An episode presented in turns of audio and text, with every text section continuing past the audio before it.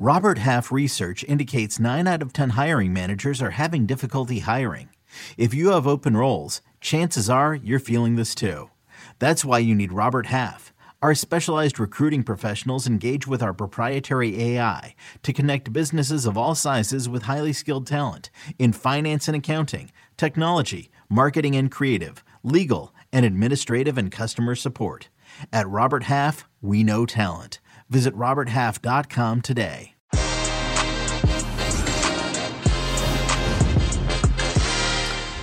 The red, white, and blue march north of the wall on a mission to defeat CONCACAF usurpers Canada. Elsewhere, Kingston Slayers Mexico face an undead Costa Rica side. Things look stark for the Reggae Boys, and the qualifiers drag on. Dragon, dragon. Get it? I like that. For old enemies, Honduras and El Salvador, I'm Heath Pearce alongside Jimmy Conrad, and I am all out of Game of Thrones references. The Kegel Canada versus USMNT preview begins right now. Now, everyone, if you are uh, watching this, uh, we appreciate you. Make sure that you are subscribed to the channel. Leave a comment, leave a review, like the like the video, get involved in the conversation. We want to bring all of that to a forefront. And then, uh, you know, on the other side of things, if you listen to this in audio form, make sure you leave a comment. Five stars always helps get this thing found, and it makes us feel good. Confidence is important. Of we talk about mental health a lot, so the more you can give us five stars, the better we will be feeling. Jimmy Conrad, what is going on, man? I am excited for this match in particular. It is a game that was circled on my calendar not only in the last month or two, but once the window, the cold qualifying phase started. I think this is a really important one for us in particular. And once Canada got a result in Nashville against us, we were up 1 0 for only six minutes and they came back and got a valuable uh, goal, which ultimately led to the draw. And it's time for us to exact some revenge, Heath mm-hmm. Pearce. So I'm excited to break this one down and to get into it a little bit more with you and to and with our amazing community. Yeah. Now, Jimmy, before we get into the preview of, of all of the matches uh, uh, happening, let's talk about the significance of Costa Rica's win over Panama. At least in, in your opinion, what does it mean for Canada, US, and Mexico uh, in the grand scheme of things, right? So, to give a little bit of context, Canada beats Panama. Panama, that means they didn't get the points to stay in kind of punch for punch with, with US, Mexico, and, and, and Canada. But that also means that there's now some life to a 5th mm-hmm, person, mm-hmm. fifth team in in in Costa Rica. Do you think that was a good result? We talked about that being the biggest game of the round. Do you think that's a big result? And how do you think that starts to shape uh, these upcoming matches uh, in in the Concacaf World Cup qualifying? Yeah, it's a massive result, and especially if you're Costa Rican, because it gives you that that fighting chance to make it happen. What I'll say about Costa Rica: seven goals for, seven against in nine games. They're not really lighting it up, but as we've discussed some other teams and Canada in particular, they have an identity. They know who they are and what they're about. And I think that they try to at the very at the at the maximum try to play to their strengths and and understand what their weaknesses are and don't pretend that they don't have weaknesses. And I like that about teams, the ones that I know that are out there and are really honest about who they are and what they're about. Costa Rica fall into that category. They're in that though zone where they have older players that are a little old and they got some younger players that maybe aren't ready for the responsibility yet. So they're really relying You're on being very guys. nice with the old players. I am. I am. There are a lot. Uh, there are a few old players that are a lot of old. So, so who are contributing, that. by the way. Bryan Ruiz scoring a goal. For sure. Fantastic. For sure. What I'll say though, very quickly, is that I didn't think Panama was just going to obviously, you know, dance their way into the top four, potentially really threaten the top three the top three were going to have to stumble themselves, I think, for Panama to actually break into that automatic qualification spot to the World Cup. Fourth is a realistic option for them.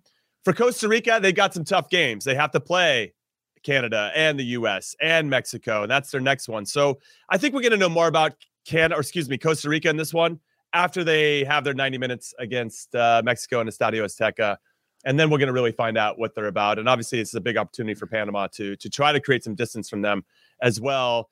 But yeah, they're not going to face each other the rest of the round. So now, now they have to play all the other big teams and and uh, let the chips fall where they may. Everybody, if I can borrow that cliche. Yeah, I like that. Well, Jimmy, let's talk about this Canada U.S. men's national team match. Obviously, you can catch that on Paramount Plus, 3:05 p.m. Eastern time. Uh, fantastic matchup, one that I'm excited about. We talked about this a lot, Jimmy. That uh, we we had a few comments on on our on our recap uh, that it's always better when when Canada is doing well, right? Concacaf is better when Canada mm-hmm, are mm-hmm, doing mm-hmm, well, mm-hmm. and it's been a long time since they've been a contributor, especially in the final round. And now here they are, top of the table. Uh, I mean, what is this? What does this game mean from a significance of? We, we talk a lot about who's the best team in Concacaf right now. Is this is this one game the the judgment of that? Oh, one game to determine who the best team is in Concacaf. No, I mean I it's up they, in the air. I mean, they're, they're both going to qualify, but like, but like uh, you know, you have to give it to Canada at this current moment through this qualifying octagonal. It has been Canada, the only team that have yet to lose through qualifying. So who are we to say otherwise? Well, the U.S. is better, Mexico is better. But Jimmy, this is the but Canada's proven Mexico. it. Canada's proven it away from home, at home. They've done it. Yeah, but Jimmy, this is the argument that we've always had with U.S. and Mexico, where like U.S. beats Mexico uh, one time, they, Mexico still says, "Well, we're still the regional kings, right? We're still the the most important. We're still the best. We lost you one time. Now three times. That conversation has shifted. But now with Canada, you know, is it the run that they're on, or are they legitimately, you know, kind of? I, I know it's hard to answer, but it's, it's, no, it's not. It's not because in one way, if we just look at the octagonal and what they've done in the nine games in World Cup qualifying, and given where they've come from and how quickly they have just jumped onto the scene, they're definitely the flavor of the month, but they've proven that they deserve to be there. But if we take the summer into consideration, where we won the Nations League, which they didn't even qualify as one of the top four teams, and then we won the Gold Cup, beating them along the way, even though we scored very early in that one. Remember, it was like the first minute Shaq Moore yeah. scored, and then we actually struggled against Canada, I thought, the rest of the game, and they were the better team in a lot of different ways we still got a result. And I think that again speaks to what we have, this quality that we have. No matter who we roll out there, we have that kind of never say die attitude, which we both appreciate that we have because we maybe lacked that a little bit through the last World Cup qualifying phase. Yeah. So, so when you take kind of maybe all of 2021, yeah, the U.S. is going to have a strong claim. Not only that, we beat Mexico 2-0 in our own World Cup qualifying, but in the octagonal, it's got to be Canada. And I'd say in current form, and I thought they looked very good against Honduras, and we can break down why but the possession I know went down. Uh, Honduras had more possession, they had more shots. But when Canada scored early, 10 minutes mm-hmm. into the game, they didn't have to go chase it anymore. They didn't yeah. have to go make the game. They could just invite Honduras to come down and go, go for it, guys. Commit yeah. some more extra numbers. Yeah, we're expose com- yourself. Yeah. Well, yeah, we're, we're comfortable with this. And how did they score the second goal, Canada? On the counterattack. A straight ball to a straight run. Jonathan David works some magic. Goalkeeper maybe has to do a little bit different, better, sort of the defenders. And and they hit him on the counter. Two passes, three touches, boom, boom, boom, goal. And and that's what I like about Canada is that they can beat you in a lot of different ways. We didn't really have that version of them in a very long time. So I'm excited that they're going to qualify. I, I, think it's a good thing, as you mentioned. But they're very dangerous and they have confidence.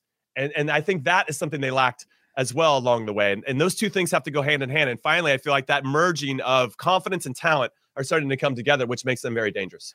Well, what did we learn from that Honduras uh, Canada match? Obviously, it's a match away from home. We know Honduras is on three points. They're they're they're completely uh, sort of ruined in, in, this qualifying campaign. Something that I didn't expect even close to this mm-hmm, level. Mm-hmm.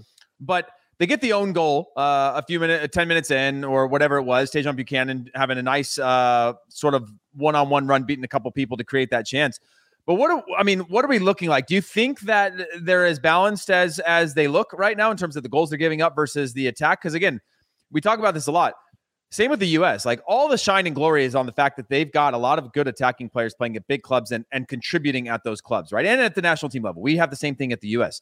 But less so gets talked about at the defensive line. We don't always. I mean, you and I as defenders, we give credit more to our defense on the U.S. men's national team, and we've also put Canada players in our best eleven for Concacaf uh, each one of these windows. But do you think they're as balanced as as as they look uh, looking at that Honduras game, or do you think that they're they they can be exposed and they do have some vulnerabilities? Oh, every team has their vulnerabilities. I think it's going to be up to the U.S. to take advantage of that, and I think maybe that's where a lot of the frustration comes for fans.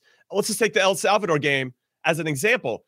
We had a chance to put that game to bed super early. Jesus mm-hmm. Ferreira had a couple good chances. We didn't finish them off, and we kept giving El Salvador that brief little moment of hope that that yes, their XG was terrible 0.2. I don't think they got any shots on goal. So we did what we needed to do and we got a result. Again, very important.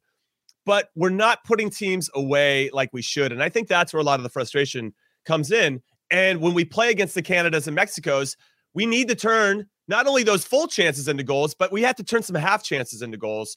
And I think that is where, at least for me as a fan, if I do want to tiptoe into the waters of frustration and what kind of irritates me about the national team is that we're not – doing that consistently, which would take yeah. so much pressure off the rest of the team to have to be perfect in every other mm. way. So Canada does have their vulnerabilities. And and you can get them on set pieces. Honduras did have a couple good looks. They got to the headers first. they weren't they weren't clean headers, but they're getting there 1st mm-hmm. And and the US, just to put them into the conversation, because obviously they're playing against each other, we haven't done very well on attacking set pieces. I don't think we've scored any attacking set pieces in World Cup qualifying. And the last that we did was in the Gold Cup final. Miles Robinson scored against Mexico in extra time, but we we really haven't threatened, and I think that's what makes me a, a little bit concerned because let's let's extrapolate this out. We get through World Cup qualifying, we qualify for the World Cup.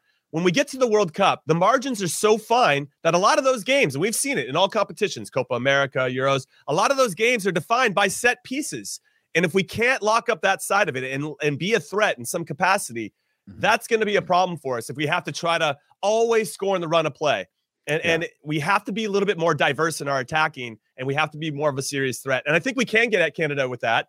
And if we go back to, sorry, I'm just taking, I'm running with it right now. But but if we look back at the Canada 1-1 game in Nashville, what Brenden Aaronson did just to pressure the ball, we can you can hurt Canada in transition. The problem is that they're very good and they're very disciplined under John Herdman and how they play in their team shape, and they don't let themselves be vulnerable. The, the way that they uh, get behind the ball, the way that they always have, you know, the, the, the balance and cover defensively makes it very difficult. But at times, as we saw with Brenden Aaronson when we scored that goal, you can get it, you can get in them, but you just have to be really selective in what we do and when we do it. I feel like at home though, Heath, Canada will feel like they really want to take it to us. And I think that mentality could work against them in this particular match.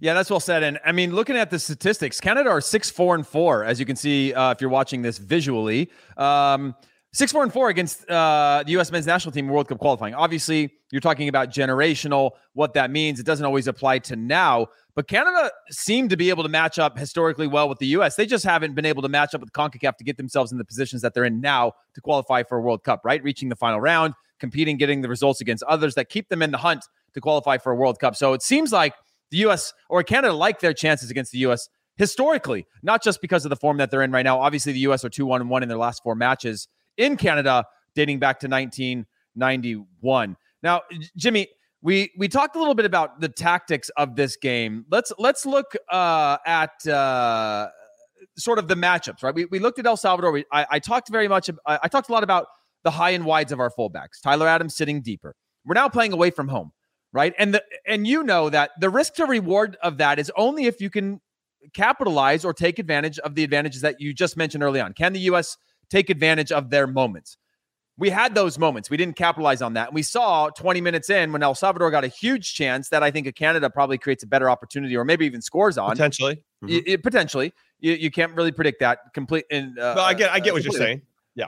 Do you think the U.S. needs to be a little more conservative in that, or is it worth the risk of having a little bit more of that build up shape where you're trying to create those gaps, more space for your central midfield three to find the ball. Your fullbacks are high and wide. You're it's that risk to reward thing of saying, okay, we're going to be if we're not good in possession, we are very exposed. Now you don't have Fonzie in this game, and I want to know your thoughts on on him missing and and how you think that Canada still matches up without him. But uh, Alfonso Davies, I'm speaking of for anybody that doesn't know Fonz's uh, uh, nickname, uh, which you should. Um, uh, you know, kind of do you think that that's the the approach for the US or and do you think Canada comes out the same way like you just said pressing and being on the front foot or how do you think this shapes out in terms of the tactical battle between Herdman and Greg Berhalter? Yeah, that's a good one. I I think that John Herdman has probably won coach of the year status so far in, in World Cup qualifying. I think it speaks to their identity. I think mm-hmm. if we use the Hon- Honduras game, the confidence they're going to derive from that result, 2-0 away from home in San Pedro Sula is a big deal. And to do it without Alfonso Davies, who's arguably the best player in CONCACAF, even is only going to give them more confidence that okay, mm-hmm. we can go out there and get a positive result. We can go out there and still put our stamp on the game and do what we want to do and be in control of the tempo, whether we have the ball or not. And I think that's really important. And I like that about John Herdman, that they got everybody on the same page on both sides of the ball. Sometimes it's not easy to do both. Sometimes your attack's flying, but your defense is all over the place, or vice versa with regard to the matchups, I went back and watched a, a portion of the first game, U.S. versus Canada in Nashville. And what I found, and I saw it actually. what a student of the night. game you are, by the way. What a well, well, you, you know, are. I'm still working on my coaching badges and trying to get my A license and all that. So it's important to go back and look. But what I do think that Canada does, they're going to poke and prod. And usually we say that Heath when we're like when when a team has possession in and around the box, right? You're poking, you're prodding. Do you play it wide and get the cross in? Are you trying to, you know, pull out a center back and maybe find that midfield runner kind of running into that space behind the center back to create mm-hmm. something? All these little things, right? But but what I think Canada does really well is they're going to hit long balls. And, and they're not just long balls for long balls' sake. They're putting them in there to see how high of a line you're holding. They're, they're poking and prodding from a little bit of a deeper thought process.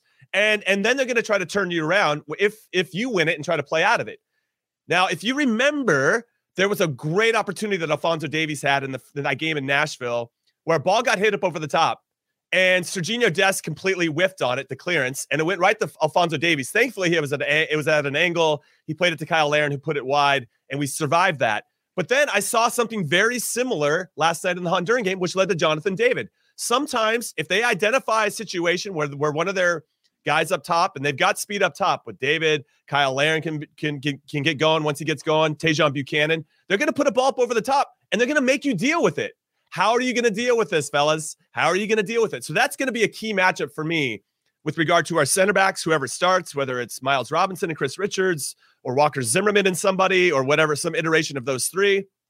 How are you going to deal with that? Especially because, as we talked about post El Salvador in our recap pod, how far are our outside backs going to bomb forward? And I think that speaks to what you want to get into, Heath. Mm-hmm. How much do we venture? How much do we give them the freedom to go? Now, in that Nashville game, when Brenden Aaronson won that ball, and all of a sudden we had some time to let it develop in midfield. Antonee Robinson's bombing forward. He was the one that assisted it back across to uh, to Brenden Aaronson for the goal. So we need that type of, I think, attack where you can start to sense that something's developing, and then you can join the attack. But sometimes I think we can't have both guys too high. We're going to get punished by a good candidate team that I actually think is setting up setting up in some ways for us to do that, and then they're going to exploit it. Yeah, I, I, again, when I look at the wings uh, being some of Canada's biggest strengths, even without Alfonso Davies playing on the wing, you've still got uh, a number of players that can beat you. Richie Laryea, you've got Tajon Buchanan, you've got just got plenty of pace out there to expose you uh, on the wings if you're going to overcommit. And again, it's a little bit of that, you know, Jimmy. It's fluid in a game, right? Mm-hmm. If you have Tajon Buchanan's bombing out a fullback, usually that fullback goes, okay, he's leaning on me a little bit. He's won this battle. I'm going to sit back a little bit more and be a little conservative and pick and choose my moments. Mm-hmm. Um, you know, uh, to, to go forward. And by the way, after last night's game, Greg Berhalter said, we call our fullbacks our superpower. Now, I think that is just a modernization of the game. I think that's where the space is sometimes, especially when you're respected enough where teams are going to sit back against you. Now, that's going to be different against Canada because I don't think Canada, now, they might sit back in their blocks at certain times, but I also think, like you said, Canada even traditionally have always played when Rob Friend was a big striker, target striker, yep. up, back, wide, and then getting after you from the wings, get numbers in the box. Now, obviously, they have way more threats than that now, which only adds to the arsenal. Doesn't necessarily change the the style of play because they are willing to play direct and keep you honest in that sense. And so, you know, I'm trying to figure out in that fluidity almost who wins that battle out, right? Can we actually force Buchanan or both wingers to have to defend deeper? Can you force Jonathan David or Cyle Larin to have to drop off onto your six because now you've won the midfield battle of three? Can you start to create those advantages that forces Canada to have to make adjustments and react versus us being mm-hmm, reactive mm-hmm, to saying, mm-hmm, okay, mm-hmm. they're cheating up. Now we can't attack forward. Like, how can you win all those little battles? And I think that's going to make the difference of being able to, you know, uh, win that thing. I, I also think the speed of play for our team needs to be a little bit faster than it was against El Salvador, in back and out the other side, changing the point of attack, things it's like gonna that. Have to be. Create it's gonna have to be imbalances yeah. because Canada has too many good players to know that if you give them time to sit in blocks or sit in shape, they're far more disciplined and far better tactically than some of the other teams in CONCACAF. And so I think they're going to make it very difficult if you don't imbalance them or find those advantages. Uh, it's going to be difficult to break them down. No, and also I'll add to that, and I appreciate Greg kind of showing his hand, saying that our outside backs are our superpower. I, I, what I find interesting is that against El Salvador, I felt we were more heavy on the right side. I feel like Serginho Dest was whipping in more balls than Antonee Robinson. Now, Antonee does get forward and he does provide a little bit of that balance, I think, and, helping create our width. But to your point, Heath, those decisions to go down the right, they're going to get cut out a lot quicker from Canada. Uh, mm-hmm. Uh, they're not going to sit back as much. And we have to make that decision quicker. It's not on on this side we got to go back. Eh, you know, it maybe goes into McKennie, goes back to Adams. Adams now switches it back over to Antonee. That has to happen right. very quickly so that we can continue to shift and move the center backs in particular of Canada, which I think are a vulnerability. I think they're yeah. great by committee. I think that they are uh, collectively as a group, they're well organized, they're disciplined, but they don't get moved around a lot. And if we can somehow pull them out of that space and make them make decisions, then I mm-hmm. think we find ourselves in a good spot, which then ultimately leads to we need some number nine play that's going to really put those guys in in in a situation where they're a little bit uncomfortable. And I don't even mind if Ricardo Pepi starts and drops into midfield, but you just have to move those guys around. Now, if Pepi drops into midfield, whoever our nine is, we need runners to go in advance of him because that's going to now force the center backs to make decisions. Oh crap! I see Pulisic. Do I stay with Pulisic or do I go and stay with Pepi going into midfield now? If we don't do that a lot, if we don't move Canada around a lot, they're just going to sit in that block, which they're very good at, and it's going to really frustrate us because they're just better than some of the other teams, and they know exactly what they should do and how they should counter. And they're going to put a couple long balls in there. And They're going to be like, force the deal, you know, deal with it, Americans. And, and we mm-hmm. don't always do a very good job of that, and that could lead to some trouble. So, yeah, this is a really interesting game. You know, as much as we don't want to call any games chess matches or, or chess games, but there is some chess that's going to be played here, and yeah. some of it's just going to be positional discipline.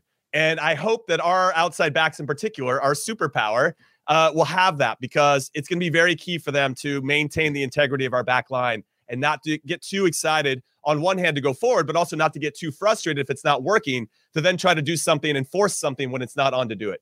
Yeah. Well, let's let's let's move on to the projected eleven then. When we talk about a little bit of that chess uh, battle, what what's your predicted eleven? Not the one you want to see, but the one that you think you will see. And do you think Pulisic? you know, we talked about this in the recap. Oh, you know, Pulisic Pulisic was off, and fortunately, you have enough talent around him that I think it's great that you have the ability to sub him out early on when it's not working. I think you're trying to build him back, build his confidence again. Do you think he starts in this one? And what's your projected eleven? So let me let me start here. I got a couple prefaces if I'm allowed to have some. Mm-hmm. One, one, the whole three games in eight days thing is somewhat of a tired narrative for me because, especially for our European based guys, because if any of them are playing at top clubs, they've been doing that. They play domestically on the mm-hmm. weekends and they have a Champions League or Europa League game midweek. And a lot of them play those three games in eight days and they're used to that rhythm. It's not that big of a deal. And if we're going to rely on our European based guys and say that they're a superpower and they can do all these things, then this shouldn't be an issue. So ultimately, I'm saying that because I want us to continue to roll out our best guys. I don't want to see eight changes to this this this team at all. And if anything, maybe one or two tops. And then there's one more thing I want to add in here that mm-hmm. the weather actually, I, I the, the weather's a bit of an interesting narrative because you and I both know we've played enough games. Both teams playing the weather. It's not like one gains an advantage over another.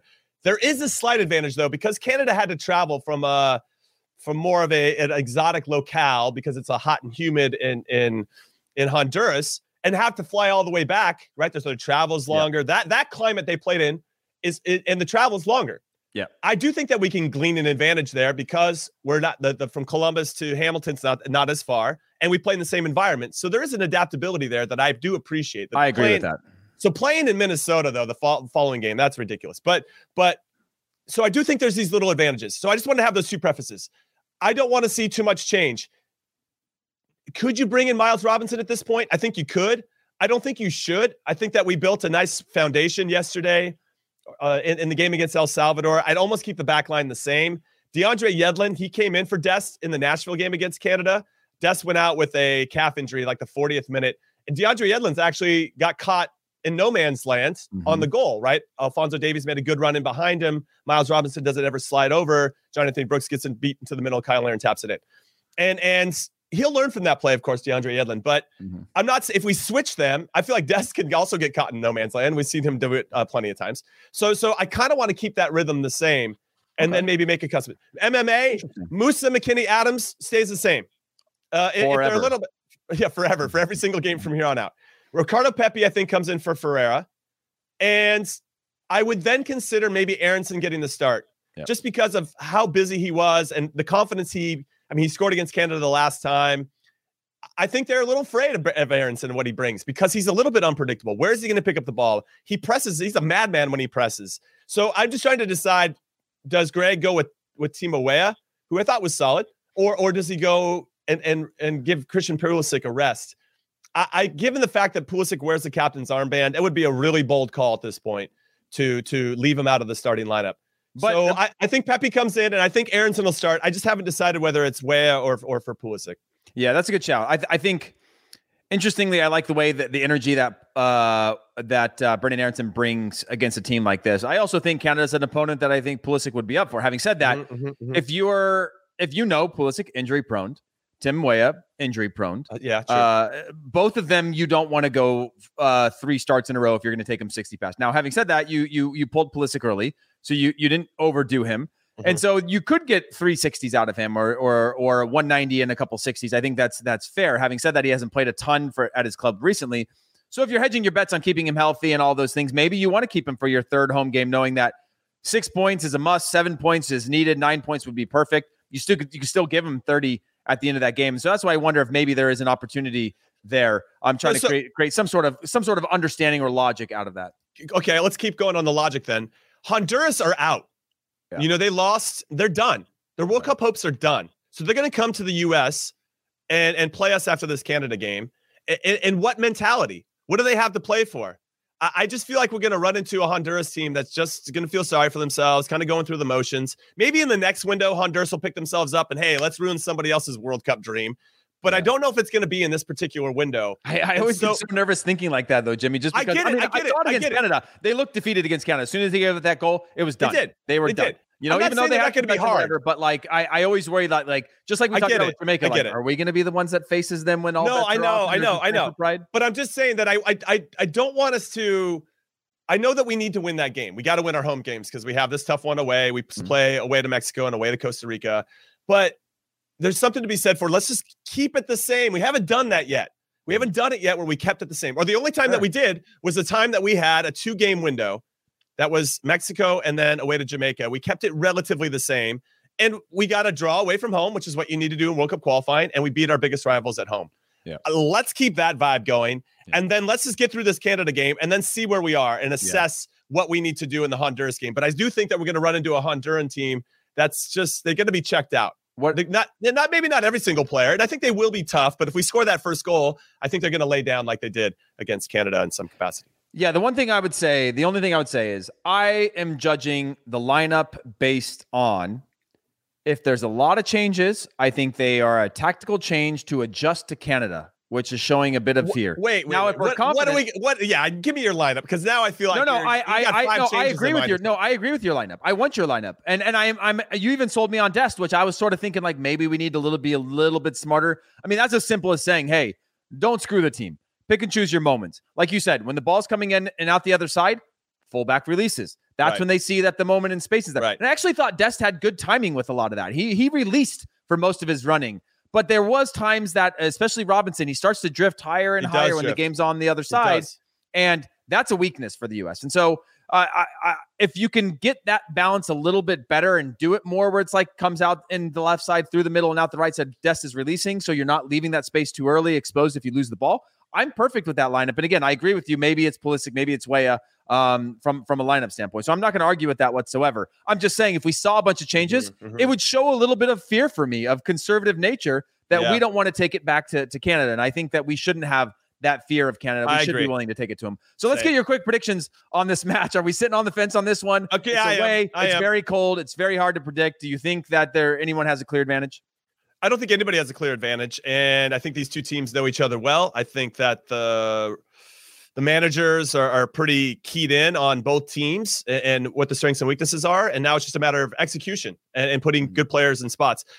Greg has had a tendency of sometimes tinkering and maybe putting Serginho Dest on the left, you know, and, and, that's not his best position. I think we've gotten away from that, which is what I've really appreciated about this run so far. Is we've kind of gotten away from, you know, tinkering too much and starting to identify our best eleven. Now I just want to see that best eleven continue to get reps, especially in big games, as they continue to build that camaraderie. I got one one here. I have a ton of respect for Canada. Uh, I think that they're going to bring it. I think the crowd is going to be into it. I think there's going to be a lot of Azteca, Canada, Mexico vibes where they're just so thirsty to prove that they deserve to be the best team in CONCACAF, that they deserve to go to the World Cup, that nobody's going to hand anything to them. And I think John Herdman has them in the right spot. But I think this U.S. team is going to be ready to punch back. And I think we're going to split the points. I think it's going to be 1 1. And everybody should be satisfied with that. Yeah, and it looks like the draw is is playing at plus two hundred. It's a slight edge uh, to the U.S. in terms of the lines. Is there is there a both teams a score and a, and a draw that's worthwhile? You think? I don't. I I would stay away from the both teams to score because I could see a 0-0. You know, Matt Turner will probably be in the sticks once again. Zach Steffen, I don't think has shown up, and you know he's going to have a lot of confidence now going to Arsenal, and, and and he's been good for us. And he actually played in the first Canada game, and there was nothing he could do uh, in, on the goal by Cyle Larin. Just the defending yeah. wasn't good enough in front of him. So, yeah, Matt Turner between the six, getting a clean sheet. It's kind of what he does for the U.S. I think he's got 10 and 14, uh, 10 in his last 14 games. And then on the other side, Borjan and goal is excellent, and the defending is very good too. So if we didn't create a lot of opportunities and it was a bit of a stalemate, I would like to see a score on a set piece. So if we're going to score, let's make it a goddamn corner kick, everybody. Yeah. Uh, but but um, if it was zero zero, I wouldn't be surprised. Well, let me let me let me ask you this before we go to break, uh, and let's let's uh, let's try to keep this one uh, a short one. the, uh, That's impossible with me, can you No. can you, yeah. All right. Is a draw fair for both? Like, are both happy with a draw, or is somebody a little bit more disappointed considering Canada's at home? They yeah, but, but like Canada, in the context of it all. I think Canada would be more disappointed, right? I mean, as I we've stated from the very beginning, you want to win your home games and get draws away from home. That's how you qualify for World Cups. And and, and you want to set this. You know, you're they did it against Mexico. the U.S. though. You're still playing the U.S. I get even it, even though you they, have momentum, you're still playing the U.S. They just they just did it against Mexico. They want to they want to do it against the U.S. as well. To to to be able to take points off the U.S. Uh, is important. They beat Mexico at home and they drew at the Estadio Azteca one one. They got the draw. Now they want to beat they want to beat the U.S. at home, and honestly, they do it. They, I think they're going to end up winning Concacaf if they can beat us beat us on uh, this weekend. Yeah, that's well said. And our, produ- our producer Des says uh, U.S. Soccer Twitter is going to be more disappointed uh, with the draw. that's what we that's, want. that's how we it's should like, measure everything. It's like Arsenal fan Twitter. TV. You know, yeah. everybody gets more yeah. clicks when the U.S. sucks. Yeah. So I don't know if that's a good good place to be in for us as, I as agree. a country. I agree. We spent four years uh, uh, working those clicks. It's time to move on from it. to, just balance it out. Just a little bit of positivity from uh, time to time. We're going to take a quick break. Uh, when we come back, we're going to discuss the remaining matches from this upcoming fixture date Mexico versus Costa Rica, Panama versus Jamaica, Honduras versus El Salvador. All three of those on Paramount Plus. We'll be right back. This episode is brought to you by Progressive Insurance. Whether you love true crime or comedy, celebrity interviews or news, you call the shots on What's in Your Podcast queue. And guess what? Now you can call them on your auto insurance too with the Name Your Price tool from Progressive. It works just the way it sounds. You tell Progressive how much you want to pay for car insurance, and they'll show you coverage options that fit your budget. Get your quote today at progressive.com to join the over 28 million drivers who trust Progressive. Progressive Casualty Insurance Company and Affiliates. Price and coverage match limited by state law. Okay, picture this. It's Friday afternoon when a thought hits you. I can spend another weekend doing the same old whatever, or I can hop into my all new Hyundai Santa Fe and hit the road. With available HTRAC all wheel drive, and three row seating, my whole family can head deep into the wild Conquer the weekend in the all-new Hyundai Santa Fe. Visit HyundaiUSA.com or call 562 for more details. Hyundai, there's joy in every journey. Hey everyone, we are back. Jimmy, let's move on to uh, Mexico versus Costa Rica. You know, we talked about uh, Costa Rica Panama being the game of, of the last match day. Uh, now you've got Mexico versus Costa Rica. Costa Rica need to win this one, I think, in in in all intents and purposes, uh, or at least get something out of this game. Mexico are playing at home, like we talked about. Mexico continue to find a way, similar to the teams that are all at the top, like not necessarily yeah. playing fantastically, right? But knowing that you've got to find a way to get points. Uh, how do you see this one shaping up? Uh, this this game, obviously, again, Mexico are at home. Costa Rica coming off of a huge win against Panama. M- many people who thought they were kind of out just because if you looked at their roster, you looked at your team, they weren't a, scoring many goals, but now they're on zeros in terms of goal difference uh, against the Mexico side that finds ways to score goals even if it's late. Yeah, this is going to be a tough one for Costa Rica. Uh, I'll start with them. They only had 37% possession against Panama at home in a game that they needed to win. And maybe mm-hmm. maybe it was just so overwhelming the pressure they didn't want to take any risks and, and became very very conservative. Right. And they got that one goal that they needed due to uh, thanks to Bryan Ruiz. So so I could see them probably setting up in a similar way. It seems like they're very comfortable in, that type of formation that they're just they'll they'll take their stabs, right? They'll they'll they'll they'll maybe uh, commit a number or two extra at times, a couple times a half. And those turn they, they do a very good job of turning some half chances into some very good looks on goal. Mexico did beat them in Costa Rica earlier, 1 0. I think Mexico has a pretty good handle on them, all things considered. And this is a big one for Mexico. But given that momentum they're going to have, I think coming out of that Jamaica game where they were up a man and they gave up the first goal and they get two late ones, I thought Tecatito coming on as a super sub made a big difference for them. He's a bit of a spark, so I expect Tecatito to start this one. mm hmm Chucky Lozano comes back into the team, so automatically they're a little bit more dynamic. Now they are going to miss Raul Jimenez that's unfortunate because Funes Mori for me just doesn't provide enough for them. You go with Henry Martin. He's the I, one I think, that's scoring these goals. He is. He is. I think. I think Henry Martin might be the guy you want to start, but there is something about him, and we we know this with players all over the world that that some coaches just like you as a super sub. Mm-hmm. And and he's got really strong super sub vibes. And when he comes on, he does make a difference. So what about Diego Lainez? Diego Lainez, he comes on. I think he's played 52 La Liga games and he's never scored. So so he does provide a little bit something different. He was also a super sub in this one. I don't know if you start him though. I think Tecatito starts, Chucky Lozano starts. Now it's just a matter: do you start Martin or do you go with Funes Mori for about 60 and then you bring on Martin? Either way, these are all all these guys are going to cause a lot of problems for for Costa Rica and their back line. As much as I appreciate what they they they bring to the table with Kendall Waston and and Francisco Calvo, who just signed for the Quakes, you know, I, I think that this Mexican back line it, it, has the diversity in attack and and in ideas to hurt you in a couple different ways. And then you have the Antunas and you have the Alexis Vega who scored uh, the game winner against Jamaica, who can come off the bench and, and, give you also a different look. It's like they have almost similar to us. We have a couple lines of players that we can use now that can can kind of hit hurt teams in different ways, and that's a great great place to be in. For me, Mexico though, they might just have to up the tempo against a team like Costa Rica, where they like to control it, and and, and teams I don't think are as it's, it's almost like I don't know if the modern game's gone this way, but but a team like Costa Rica who gave a good deal of, of possession to Panama just aren't troubled by the possession anymore. You, they mm-hmm. don't get as frustrated. I don't know what it is, but uh, I think Costa Rica that plays into their their style a little bit. So okay, fine, Mexico you can have seventy percent possession, but we're going to try to win the game regardless.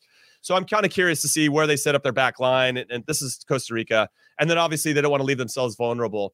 I, I, think Mexico match up really well because Bryan Ruiz has not a lot of speed, I would say, for Costa Rica and their danger guys, whereas when I don't think Canada, or excuse me, Mexico matches up well against Canada at all because they just have these guys that can hurt you with their speed and their pace. And, and, also, they're looking to spring those guys in a really smart and intelligent way. And Canada's been very good at executing. But in this particular game, I think Mexico should do the business. And honestly, let's be if they can't win this game, which gets them one step closer, maybe Tata Martino isn't the, the right coach for them. I don't know. It's it's interesting. I know a lot of uh, a lot of Mexican fans want him out.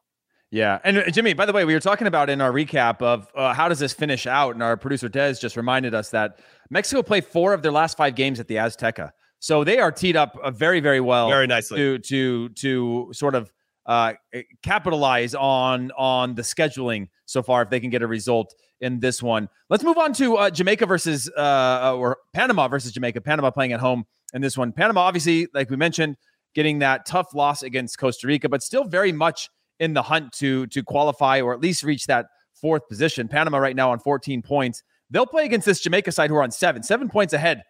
Jamaica's last chance is this game. And I know we say that a lot, but this is their last chance. They've got to they've got to win this one. And it's been weird with Jamaica just because they've been very close for all of qualifying, right? They've mm-hmm. been they've been in matches, they've been in headed matches, and then they just seem to fall apart. And then we had the addition of players with the you know, they didn't have their best team because of COVID restrictions and things like that. And now we, we get them together and then they get a red card and they can't help mm-hmm. themselves. And it's just so it just seems like they're just on the verge of something. Do you right. think they are able to pull it together for this uh, uh, on paper? Do you think they're able to, or or do you think Panama run away with this one at home? Well, Panama did take advantage of a weakened Jamaica side, or actually, Michail Antonio, I think, was back for this game, or their English-based players, England-based players, were there when Jamaica hosted their first uh, game in Kingston in the World Cup qualifying window. Panama beat them 3-0 and and they look terrible.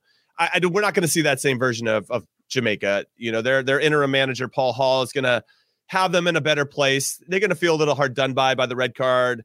I assume they probably didn't think it was a red card. I've seen some tackles, you know, in CONCACAF all over CONCACAF. And it's like, come on, that's not, that's a, that's that's yeah. maybe a yellow, you know. So I can understand why they they might be up in arms about that. But uh, VAR definitely worked against them. Panama though at home, a first game of this window or overall this whole qualifying phase uh, 0-0 to Costa Rica. Then they they tied with Mexico. They were up 1-0. Mexico scored late to make that 1-1. Then they beat us 1-0. And then they beat El Salvador 2-1 at home. So undefeated at home right now. Panama has to know what's at stake. They have to know that if we win this game, we are so much closer to qualifying for World Cup, and also knowing that Costa Rica have a really tough test in Mexico. So they, if they get the result that I think we all can see that that Mexico will win, that that just puts even more pressure on Panama to get all three points against Jamaica and really put this whole thing to bed. So this is these two games are really pivotal in terms of who's going to finish in that fourth spot. And yeah. uh, I, I, think the Panama are going to have enough. I, I, like what they're about, and they they have some players and, and they were a little unlucky not to get a result against Costa Rica last night. They they hit the crossbar in the 92nd minute. They created more chances. They had more possession. They've got a sneakily pretty good team, and and yeah. uh, I like what they they put together. Well, just to recap real quick: Mexico versus Costa Rica. You have, you've got Mexico winning that one. I do. You've got Panama beating Jamaica. I do. I think it's going to be a fight because I think Jamaica's they're they're there. This is it. This is their last yeah. breath before and, their World Cup hopes are over. And before we move on to the Honduras El Salvador one, which has less implications, you you said something interesting, and you talked about you know them distancing themselves from Costa Rica. Do you think Panama Panama's mindset is let's distance from Costa Rica and then deal with the rest, or do you think Panama is legitimately going for a top three? I mean, of course they're going for a top three, but are they saying, hey? good is good right now, but we can focus on going good to great if we can just give ourselves a little bit more of a cushion and know that okay, if we can win two of our last three, we might jump into that that top three finish. Yeah, I, I think. Well, if I was their coach, I would try to keep the focus as one game at a time as possible. I know every every I think every coach in CONCACAF has said that so far. You don't play it like a youth soccer coach in a tournament to me, where you you know you're trying looking well, at all these other factors. I, I, think you know that your players are probably looking ahead too. Hey, if we can just win this game, that sets us up to just get results here. I don't think Panama's going to lose this, but if they got a draw, I wouldn't be surprised. And then it puts a lot of mm-hmm. pressure on Costa Rica to try to match that result to, to, to try to hang. One point is still one point. And if Costa Rica loses, you now created a three point gap. And if, if they get a draw against Jamaica, it'd be 15 points to 12. Yeah. So, you know, and then then Jamaica would be on eight. So they'd pretty much be eliminated at that point. And then, yeah, you got to try to scrape to get some results somewhere else. It's going to be a dogfight for that fourth Dude. spot. And if they can get on a run and play well, if they beat Jamaica, who does Panama play after Jamaica? They play after they play Jamaica, they play in Mexico. So that's a very difficult. It's almost mm-hmm. like we had if I was the coach, I'd be like, I don't have any expectations of getting the result at Azteca. Like that's just an impossible place to play. Yeah. But this one at home against Jamaica, who are a little bit vulnerable, still looking for that identity, just fired their coach, unluckily lost to, I don't know if unluckily is a word, but I just made it up. And and un, we're unlucky to lose to Mexico, so they're feeling a little hard done by. You got to punch them in the face right now. If they score first, I think they go on to win the game. But but uh, you can't sleep on this Jamaican team. So yeah. it's tough. It's tough. And then they have Honduras at home. Honduras is out. So they're going to probably get three points there. And then they play us away. And then they play at home to Canada. Again, they're very good at home. And I expect them to at least get a draw against the big teams and, and beat the other ones. And Jamaica falls into that, beat the other ones. And if they do that, then not only will they be scraping or definitely getting fourth, but I think they'll be scraping to, you know, hit nip the heels of whoever's in third. That's wild. You know, I'm I'm just I'm dude. I'm it's looking. Crazy, I'm, dude. I'm looking like, at it, dude. 19 no points for Canada, games. 18 US, Mexico 17, Panama 14, Costa Rica 12. Like that is legitimately five teams looking for four spots and all still wide open. You know, I mean right, that, that right. is crazy. 19, 18, 17, 14 is just too close for comfort right now and very very interesting. It. So Jimmy, let's move on to our final final game, also on Paramount Plus, 7 to 5 p.m. Honduras versus El Salvador. Obviously, we mentioned the first five teams battling for three automatic spots and a fourth is a playoff. But what we haven't mentioned is the seven and eight. Uh, Honduras versus El Salvador. This is, you know, you talked a lot about, you know, they're they're out, so you should be able to beat them. But there's always also that special sauce, Jimmy. And I know you probably felt this as a player when somebody writes you off or whatever, and you play a little more free. You play a mm-hmm. little less mm-hmm. stressed on the yeah, implications. And very rarely does it convert into something legitimate, but it can for a few players. And you can see players trying to prove themselves for the next generation, or you play some young players that are coming through and things that you don't know about.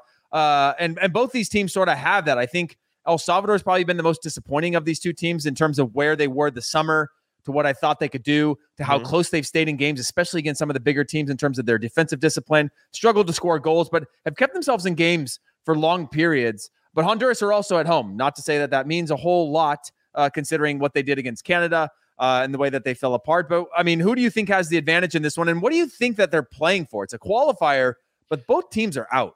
Aren't they? They're not playing for a Europa League spot in the yeah, World Cup Europa Europa League? Conference League. There's yeah. not a there's not a World Cup Conference League that we yeah. can put these teams in. Oh, that's right. We can we can make the, the World Cup 48 teams in 2026. So and then do it every two years. I think that El Salvador, if I look into the future, they have a better chance of qualifying for 2026 than I think Honduras does at the current moment. Honduras, I think, needs to kind of reset. They did have a bit of a golden generation. They qualified for two consecutive World Cups. And now they're just kind of going through that phase of, all right, these older guys are older and and our younger guys aren't ready yet. I'd start to play the younger guys, get them some experience in some of these games. You don't have to do the full thing where you all of a sudden, yeah, I'm going to put in our under 23s and see what happens, but because you still want to maintain the integrity of this competition and and because you still have some big games left for all the other ones that are still vying for World Cup spots. But I do think maybe you start to try some of your other players that that are on the cusp, on the precipice of really demonstrating that they're ready to be a top talent for the Honduran national team. And then for El Salvador, same thing kind of speaks to them about player selection. But I'm actually looking at Hugo Perez, the manager, because he has 73 caps for the U.S. men's national team. He was coaching our youth national teams before he left to take this job. He's in our National Soccer Hall of Fame. I think he's demonstrated with this run with El Salvador in the Gold Cup, where we were like, wow, he started turning some heads. And even in this qualifying phase, to the points you're talking about, like every time they were in every game, doesn't mean they were threatening to win, but they were still hanging around. And I think that speaks to a, a coach that's organized, that knows what he's doing, and tries to get the most out of the players at his disposal. And I think he'd be a great fit for an MLS team. So in some ways, I think he's auditioning for a job to get into MLS. Now, all the spots are taken, but we know quite quickly if the first 10 games don't go very well for any of the clubs that are out there, and there's a lot of teams now, that could open up an opportunity for Hugo Perez to get in there, which might time out nicely because uh, MLS will be in full swing once the qualifying stuff ends.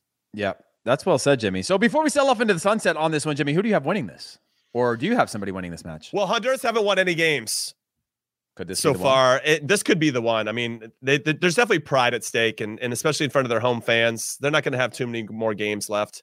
I think Honduras will will figure it out. As much as I think El Salvador will play, and I think this will be pretty, maybe pretty fun game to watch, all things considered, because you just don't know what's going to happen. Mm-hmm. But to your point, I think they're going to relax and maybe just play a little bit. And I think if Honduras does that with Alberth Elis and, and these types of guys, then um, you know, it gives them a good chance to to make something happen. So they got they got uh, Honduras plays El Salvador, then us, and then the next window away to Panama, home to Mexico, and away to Jamaica. Yeah. That's that's that's they're all tough games at this point. But uh yeah, I'll get I'll get I don't know. I'm just trying to see if they're gonna win any other games. Honduras wants to win one, and this is probably their best chance to get a win. So I think they're gonna go for it. That's well said, Jimmy. I like that. I think this is a pretty thorough preview, so we're going to leave it at that. As a reminder, Jimmy and I will be with you guys uh, after the Canada versus USA game. Uh, we'll, we'll, do a live recap, and we'll be announcing the winner of Thursday night's Paramount Plus subscription giveaway, as well as yes. giving viewers another opportunity to land a, th- a free $100 gift card to the greatest streaming service on this rock we call Earth. And make sure you're following the Kegel Also podcast on Apple Podcast, Spotify, Stitcher, or whatever platform you listen to your podcast and leave us a rating and a review. We just gave you a free podcast. You can at least you can at least give us a little bit of love. And Jimmy and I pour our heart and souls into this, as well as all the other people, including Luis Miguel Echegaray.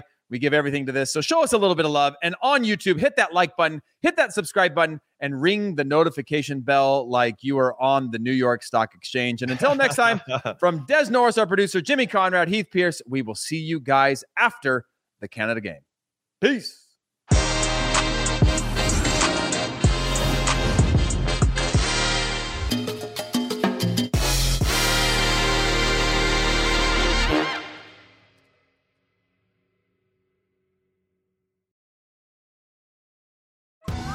Survivor 46 is here, and so is On Fire, the only official Survivor podcast. And we have a twist this season. The winner of Survivor 45, Dee Valladares, will be joining us every week. We're going behind the scenes of the biggest moments, the how and the why things happen, and the strategy and analysis you can only get from someone like me, a Survivor winner. Listen to On Fire, the official Survivor podcast, wherever you get your podcasts.